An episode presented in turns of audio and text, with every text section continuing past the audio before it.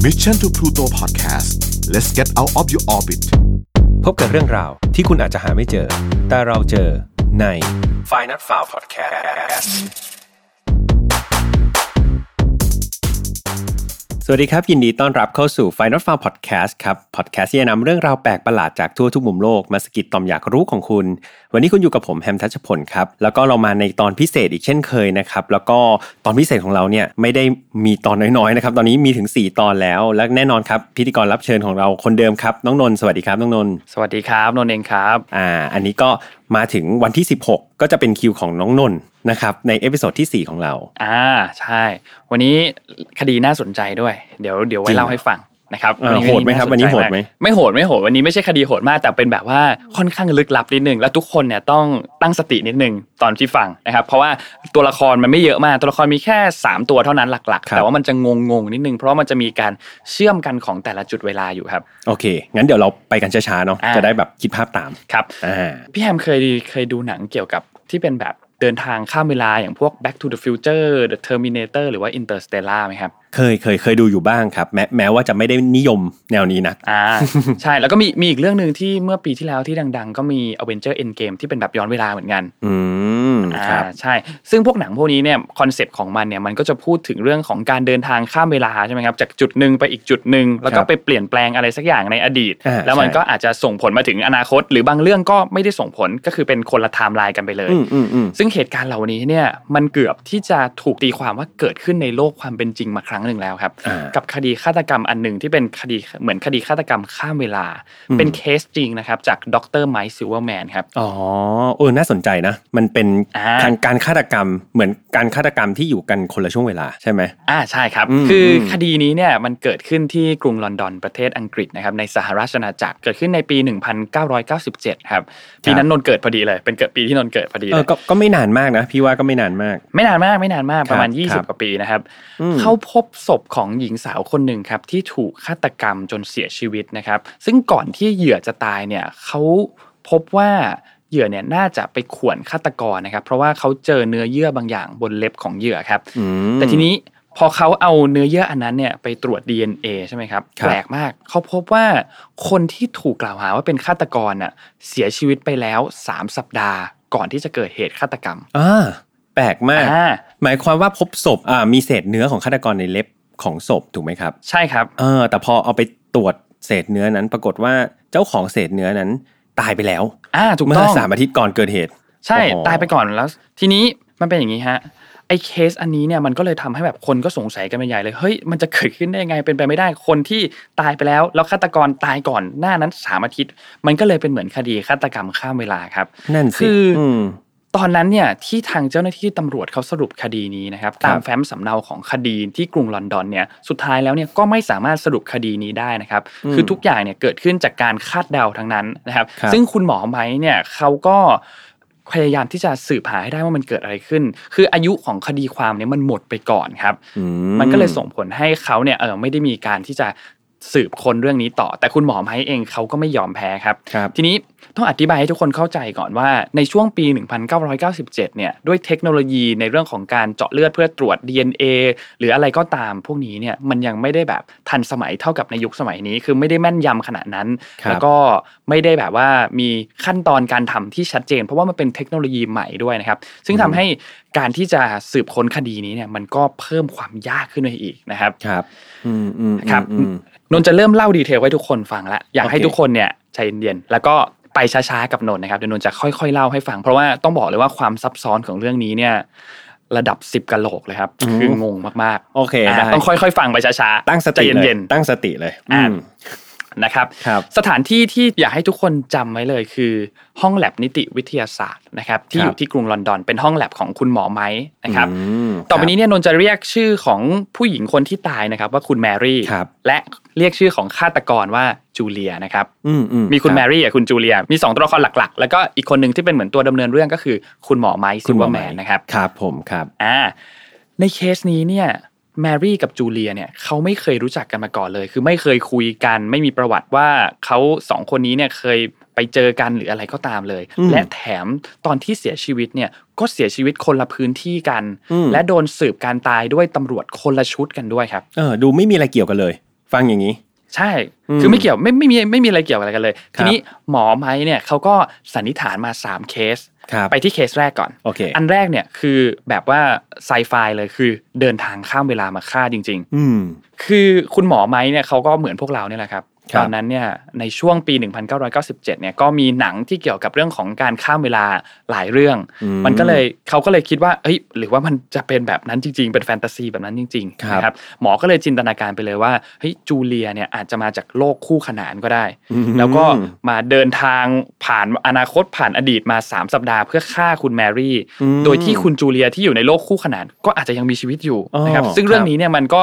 ไซไฟมากๆ คือยังไม่มีใครพิสูจน์อะไรได้นะครับ ครับ บวกกับคุณหมอไม้เองเนี่ยตัวเขาเนี่ยก็เป็นคนที่อยู่ในแวดวงการแพทย์เนาะพออ ม ยู่ในแวดวงการแพทย์อยู่ในแวดวงวิทยาศาสตร์เนี่ยด้วยความเป็นเหตุและผลเนี่ยในตัวคนหนึ่งเนี่ยมันก็สูงมากๆใช่ไหมครับ อื มันเขาก็เลยคิดว่าเฮ้ยกรณีนี้เนี่ยมัน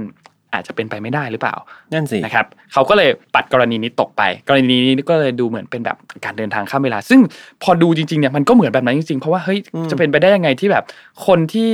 คนที่ตายเนี่ยแล้วคนที่ฆ่าเป็นฆาตกรเนี่ยเขาตายก่อนแล้ว 3 สัปดาห์แล้วเขาจะมาฆ่าตรงนี้ได้ไง ใช่ มันก็น่าสงสัยจริงๆ ถูกไหมครับ ใช่ใช่ใช่พี่ว่าคุณหมอเขาก็ดูมีจินตนาการนะอ่าผมพี่ว่า อ่า ก็โอเคเลยสำหรับข้อสันนิษฐานแรก อ่าใช่ ดูแฟนซี อืม ดูแฟนซีแฟนซีหน่อยทีนี้ ครับ เขาก็โอเคเฮ้ยอันนี้มันน่าจะเป็นไปไม่ได้ เขาก็เลยค่อยๆหาเอ่อตัวหลักฐานนั่นอื่นนะครับ ครับ ข้อสันนิษฐานที่สองครับเป็นเคสที่สองนะครับเขาบอกว่าอาจจะมีการปนเปื้อนกันหรือเปล่า คือถ้าหากว่าไม่ได้เป็นการเดินทางข้ามเวลา มันก็อาจจะมีเป็น system error หรือเป็น human error อะไรบางอย่างเกิดขึ้น ครับ เขาก็เลยตรวจสอบสถานที่ของศพทั้งสองครับ ปรากฏว่า ถึงแม้ว่าศพทั้งสองเนี่ยจะไม่ได้มีประวัติเชื่อมโยงกันในตอนที่มีชีวิตอยู่ ไม่ได้มีการมาเจอกัน แต่ อือฮึ เขาพบว่าประวัติการมาเจอกันของศพเนี่ยคือตอนที่เสียชีวิตแล้วเนี่ยนะครับ มันมีการที่มาฉลับกันในช่วงเวลาสั้น ๆอยู่ อืม อ่าคือที่ห้องแลบนิติวิทยาศาสตร์เนี่ยแหละครับ ครับ ที่ตำรวจในเมืองลอนดอนเขาใช้ในการตรวจศพ คือต้องบอกว่าด้วยความที่ตอนนั้นเทคโนโลยีมันเป็นเทคโนโลยีค่อนข้างใหม่โปรซีเ u อร์ขั้นตอนต่างๆเนี่ยมันก็ยังไม่ได้ชัดเจนแถม ยังไม่ได้มีการกระจายของพวกตัวอุปกรณ์ไปทั่วเมืองด้วยทำให้หลาย ๆ ศพ ถ้าต้องมีการตรวจ DNA เนี่ยคก็รับ เลยต้องถูกส่งมาที่นี่ อ๋อ คือที่นี่อาจจะ อ่ามี มีเครื่องมือที่ทันสมัยใช่ไหมครับ ดังนั้นแบบ ใช่ แต่ละศพก็เลย ใช่ แบบเหมือนมาเซนเตอร์ไรส์ตรงนี้ในการตรวจสอบ ใช่ DNA ถูกต้องเข้ามารวมกัน อื ตรงนี้ก่อนนะครับ อืม ซึ่งในตามแฟ้มข้อมูลที่ทางศูนย์นิติวิทยาศาสตร์เขาพบเนี่ยนะครับ ครับ เขาพบว่าศพของคุณแมรี่และคุณจูเลียเนี่ยถูกนำมาเก็บไว้ที่ห้องแลบนิติตึกเดียวกัน เพื่อทำการชันสูตร อืมอืมอืม อ่า ครับ ซึ่งศพของคุณแมรี่เนี่ยจะถูกส่งมาให้คุณหมอไม้เนี่ยทำการตรวจ DNA ก่อน ครับ ส่วนศพของคุณจูเลียเนี่ยจะถูกแยกไปที่แหล่งเก็บศพอื่นหลังจากนั้นนะครับ อือฮึครับผม อ่าทีนี้ทำให้กรณีนี้เนี่ยที่เป็นกรณี DNA ปนเปื้อนเนี่ยนะครับมันไม่มีการเชื่อมต่อของผู้หญิงสองคนกับสิ่งใดเลย เพราะฉะนั้นสิ่งที่น่าจะเป็นไปได้ที่สุดนะครับ ครับ คือตัวอย่างเนี่ยมันอาจจะมีการผสมกัน อ่า ในห้องแลบวิทยาศาสตร์ที่ผู้หญิงสองคนนี้เนี่ยศพของผู้หญิงสองคนนี้เนี่ยมาฉลับกันนั่นเอง อ๋อ อาจจะหมายถึงว่าทำความสะอาดไม่ดีอย่างเงี้ยครับ อุปก อ่าร ณ์ ใช่ อืม ทีนี้ ครับ เขาก็เลยคิดว่าโอเคมันคงเป็นการปนเปื้อนกันทางใดทางหนึ่งมั้ง ครับ เขาก็ไปดูที่แลบครับ ครับผม คือคุณแมรี่เนี่ยเขาเพิ่งไปทำเล็บมา ไปทำเล็บลายเสือดาวมา อืม นะครับที่นนท์ เขี ที่ ยวน น ด้ น วย ท์บอกตอนตอน อืม ใช่ตอนเริ่มต้นนะครับ อืม ว่าเล็บที่ตัดเล็บของเขาเนี่ยที่ไปข่วนโดนฆาตกรเนี่ย ครับ พอเขาไปตรวจแล้วเนี่ยเขาค้นพบว่าไอดีเอ็นเอจูเลียเนี่ยนะครับเป็นของแมรี่แน่นอนคือไอเล็บที่ตัดมาเนี่ย อืม เป็น อืม DNA อันนั้นแน่นอน โอเค โอเค อ่าเขาก็เลยไปดูบันทึกของแลบครับ ครับ ปรากฏว่าไอผลตัวอย่างเนี่ยของทั้งสองศพเนี่ยครับมันไม่เคยเอาออกมาเช็คพร้อมกัน อ่าโอ้ อ่าคือตอนที่ศพหนึ่งเก็บอยู่เนี่ยเขาก็นำอีกศพหนึ่งมาตรวจ โอเค แล้วก็ไม่ได้เอาออกมาจากที่เก็บศพพร้อม ๆ กันด้วย เลยมันมันเลยไม่น่าจะปนกันได้ เนอะ นะครับ ต่างกรรมต่างวาระมาก ดูคนละช่วงเวลา อ่า ครับ ใช่มันคนอยู่คนอยู่คนละช่วงเวลาตรวจก็ตรวจไม่ได้พร้อมกัน ถึงจะมาที่ห้องแลบห้องเดียวกันก็ตามนะครับ ครับ ทีนี้ตอนที่เอาออกมาเนี่ยมันก็ห่างกันหลายอาทิตย์ด้วย ทีมที่ อืม ตรวจก็เป็นคนละทีมกัน อืม สุดท้ายกรณีที่เป็นปนเปื้อนกันแบบนี้เนี่ยเขาก็เลยตีตกกรณีนี้ไปอีก อ๋อ ไม่น่าใช่ คืออาจจะเก็บที่เดียวกันก็จริง แต่การเอาออกมาวินิจฉัยคนละช่วงเวลา ห่างกันเป็นอาทิตย์ อ่า เนะ ถูกต้องครับ ครับ ทีนี้มันก็เหลือแค่เคสเดียวแล้วว่าเฮ้ยถ้าไม่ใช่ system error เนี่ยน่า ครั จะ บ เป็น human error แล้วเป็นความ อืม ผิดพลาดของมนุษย์แล้ว อืม นะครับคุณหมอไม้เขาก็ไม่ยอมแพ้ครับเขาก็หาทางพิสูจน์ กรณีที่ 3 เนี่ยเขาก็เลยไปตรวจไอตัวอุปกรณ์ที่ใช้ในการชนสูตรศพ ครับ แล้วเขาพบอุปกรณ์อันหนึ่งก็คืออุปกรณ์ที่ตัดเล็บศพ เพราะว่าไอ้ตวงเล็บศพเนี่ยมันมีรอยข่วนใช่ไหมครับ ครับ ทีนี้มันก็เลยเป็นหลักฐานชิ้นหนึ่งที่สำคัญมากๆเขาก็เลยตามตามไปสืบจากตัวกันไกรตัดเล็บก่อน อ่า ปรากฏว่าศพของคุณแมรี่กับศพของคุณจูเลียนะครับ ครับ ใช้หมอชนสูตรศพคนเดียวกัน อ่าหมอคนเดียวกัน อ่า อืมอืมอืม ใช่หมอชนสูตรคนเดียวกัน และศพถูกเก็บไว้ที่เดียวกันตอนที่ชนสูตรนะครับก็คือห้องแลบนิติวิทยาศาสตร์คือห้องนี้ใช่ไหมครับ ครับ แต่ไทม์ไลน์ของมันเนี่ยเป็นอย่างนี้ คือศพของคุณจูเลียเนี่ยมาก่อนแล้ว 3 สัปดาห์ อ่าฮะ แล้วศพของคุณแมรี่ค่อยตามมาทีหลัง โอเค อ่า อืม เขาก็เลยไปดูบันทึกของห้องเก็บศพครับ แล้วเขาก็พบว่าความเชื่อมโยงที่ดูน่าจะเป็นไปได้เนี่ยคือศพของคุณจูเลีย คุณจูเลียคือคนที่ถูกกล่าวหาว่าเป็นฆาตกรา ฆาตกร อืม อ่าคุณจูเลียคือคนที่เป็นคือคนที่เป็นฆาตกรนะครับ ครับ ถึงจะมาถึงก่อนเนี่ยแต่ว่าถูกเก็บไว้ แล้วตำรวจก็ไปสืบคดีก่อน แล้วค่อยเอาออกมาตัดเล็บหนึ่งวันก่อนที่ศพของคุณแมรี่จะมาถึง อ่า ดูไทม์แลบน้อยลง อ่า น้อยลงม อ่าใช่ มันเริ่มมันเริ่มใกล้กันมากขึ้นแล้วเพ ครัราะบ ว่ามันแค่หนึ่งวันเท่านั้นใช่ไหมครับ ใช่ใช่ ต่อมาคนที่เขาชนะสูตรศพเนี่ยเขาใช้กรรไกรตัดเล็บอันเดียวกันที่ตัดเล็บจูเลีย มาตัดเล็บของศพคุณแมรี่ด้วย อืม ดูมี อ่า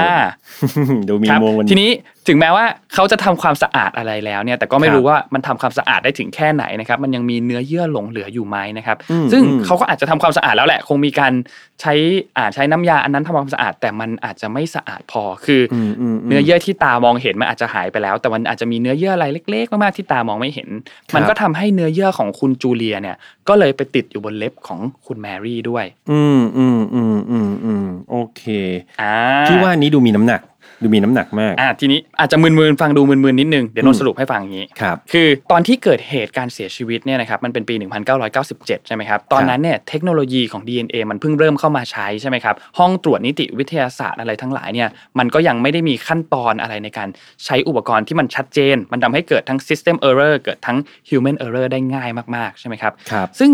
จากเคสที่ 2 ที่เขาสันนิษฐานว่าเป็นการปนเปื้อนเนี่ย อืม หมอไม้เขาก็เอาตัวที่ตัดเล็บไปตรวจใช่ไหมครับ ครับ ปรากฏว่าเขาเจอ DNA ถึง 3 DNA ไม่ใช่แค่ อ่า 2 คือแปลว่ามันไม่ได้มีแค่ของคุณจูเลีย และ อืม ของคุณแมรี่เท่านั้น อืม แต่มันมีของคนอื่นด้วย ครับ ทีนี้พอเกิดเจอเยอะมากขนาดนี้ปุ๊บเขาก็เลยไปตรวจเครื่องมืออื่นๆ ปรากฏว่าเครื่องมืออื่นๆเนี่ยที่ใช้ในการชันสูตรศพเนี่ย อืม ก็เจอการปนเปื้อนของ DNA อันอื่นๆ เพียบเลย อ่า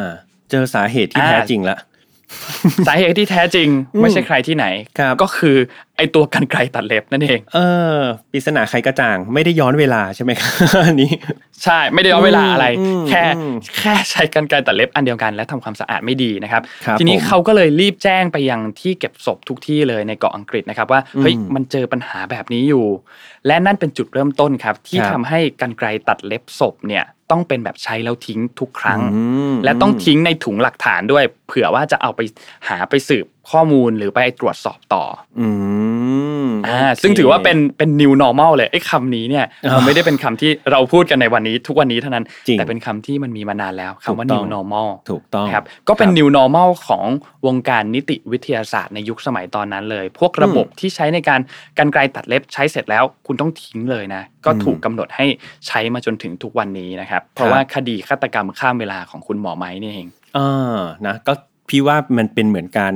เรียนรู้จากความผิดพลาดเนาะแล้วก็เอามาพัฒนาเป็นอุปกรณ์หรือเป็นเทคโนโลยีหรือเป็นโปรเซสอะไรก็ตาม เพื่อป้องกันปัญหาในอนาคตเนาะไม่ให้มันเกิดซ้ำ ใช่ครับ อืมม ถูกต้อง คือต้องบอกเลยว่าการเรียนรู้ของมนุษย์เนี่ยมันก็เกิดขึ้นจากการที่เราเจอข้อผิดพลาดอะไรบางอย่าง อืม แล้วเราก็เอาอันนั้นเนี่ยมาเป็นบทเรียน แล้วก็เปลี่ยนมาตรฐานหรือเปลี่ยนขั้นตอนวิธีการทำใหม่หมดแบบนั้นเป็น new normal แบบนี้เลยครับ ครับครับเออพี่พี่ก็ชอบนะครับว่า new normal มันดูแบบมันเพิ่งมาฮิตในสมัยนี้ แต่จริงๆมันมีตั้งแต่อดีตกาลละหรืออย่าง f i n a l f o u l เนี่ยพี่โฆษณาเคสตัวเองนิดหนึ่งจริง ๆ มีลักษณะเหตุการณ์คล้ายๆ แบบนี้เหมือนกันครับน้องนนท์ก็คือเอพิโซดที่ 6 ถ้าจำได้จะเป็นเรื่องของเด็กผู้หญิงคนหนึ่งที่ลอยลอยอยู่กลางทะเลเนาะแบบ อ๋ อ อ ยู่ๆไปเจอกลางทะเลเออคุณเทอร์รี่โจดูพาโรอะครับ ครับ คือเหตุการณ์นั้นน่ะไม่สปอยแล้วกัน คือใครอยากรู้ก็กลับไปฟังตอนที่ 6 เนาะแต่ว่ามันจะมีจุดหนึ่งครับ ก็คือจะเป็นจุดของการที่เมื่อก่อนเนี่ยอุปกรณ์พวกกู้ชีพต่างๆเนี่ยที่ใช้เกี่ยวกับทางเรือทางทะเลเนี่ยเขาเป็นสีขาวหมดเลยทำให้มันสังเกตยาก แต่ด้วยเหตุการณ์ของเด็กหญิงดูพารอลคนเนี้ยครับทำให้เขามีการเปลี่ยนเอ่อให้เป็นสีส้ม ซึ่งปัจจุบันน่ะถ้านนไปตามชายหาดหรือไปตามอ่าพวก แถ ถบทะเลหรือออกเรืออะไรเงี้ยจะเห็ คน รับ ว่าอุปกรณ์พวกชูชีพอะไรต่างๆเป็นสีส้มหมดเลย อ๋อ เออซึ่งมันมีที่มามาจากนี่แหละครับเหตุการณ์ของดูโพรที่เป็นเด็กน้อยลอยกลางทะเลนี่แหละ แต่ใครอยากรู้เนื้อหาเต็มๆกลับไปตาม ตอน อี ที่ พี หก หก ถูก EP หก อ่า เออพี่ว่ามันเป็น lesson learn อย่างที่นนท์ว่ามาเลยมันเป็น ใช่เป็นเลสันเลย ใช่ครับ เพราะความผิดพลาดทำให้เรามี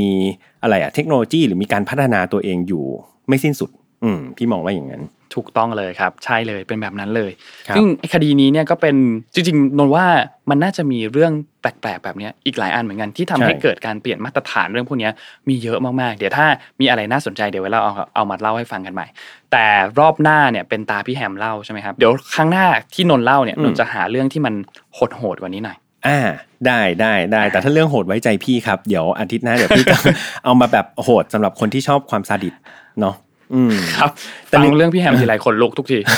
คนลุกกุมเป้าทุกทีใช่ไหมเนาะ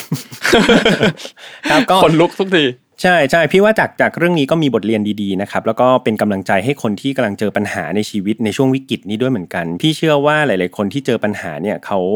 เริ่มที่จะเรียนรู้แล้วก็เริ่มที่จะปรับตัวได้แล้วแหละเห็นหลาย ๆ เจ้าของธุรกิจนะครับที่ไม่ได้จมอยู่กับปัญหา แต่ว่ามองเข้าไปที่ปัญหา แล้วก็พยายามก้าวข้ามมันขึ้นไป พี่ว่าบางทีมันกลายเป็นพลิกวิกฤตให้เป็นโอกาสเหมือนกัน เห็นหลาย ๆ เจ้ากลายเป็นว่า สามารถทำยอดขายได้สูงมากเลย จากจากการอาศัยวิกฤตนี้แล้วก็พลิกเป็นโอกาสให้ตัวเองนะครับ ดังนั้นจากปัญหาเนี่ยเราก็เห็นมาตลอดว่าไม่ว่าจะเป็นอดีตหรือปัจจุบันเนี่ยมนุษย์คู่กับปัญหาอยู่แล้ว ดังนั้นพอมีปัญหาครับอย่าไปท้อแท้หรือจมอยู่กับมัน แต่ว่าเราหาวิธีแก้แล้วก็ก้าวข้ามมันไป สุดท้ายเราจะได้ new normal ใหม่ๆนะครับสำหรับธุรกิจตัวเองแล้วก็ตัวของคุณเองด้วย พี่เชื่อว่าอย่างนั้น ครับ แล้วก็เป็นกำลังใจให้ทุกคนก้าวผ่านไปได้เนาะอืม ใช่ แล้วที่สำคัญคือตอนเนี้ยกำลังใจสำคัญมากเรา ครับ อยากเป็นกำลังใจให้กับทุกคนที่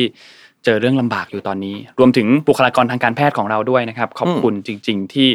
ต่อสู้เพื่อพวกเราตอนนี้นะครับ ครับผม โอเคสำหรับใครที่ชอบเรื่องราวฆาตกรรมแบบนี้นะครับ Open Case เราจะมีทุกวันที่ 1 และวันที่ 16 ของทุกเดือนนะครับ ผมกับน้องนนท์จะมาสลับกันเล่านะครับ ส่วนใครที่ชอบ f i n a l f i l เป็นเรื่องราวแปลกๆ เรื่องสั้นหรืออิงประวัติศาสตร์อะไรอย่างเงี้ยครับก็จะเป็นพบกับผมทุกเย็นวันศุกร์นะครับ ทางช่องของ Mission to Pluto ตอนนี้ชาแนลของเรานะครับก็มีทั้ง YouTube Spotify SoundCloud Podbean เอ่อ Apple Podcast แล้วก็เรามีแฟนเพจด้วยนะครับ สามารถที่จะเข้าไป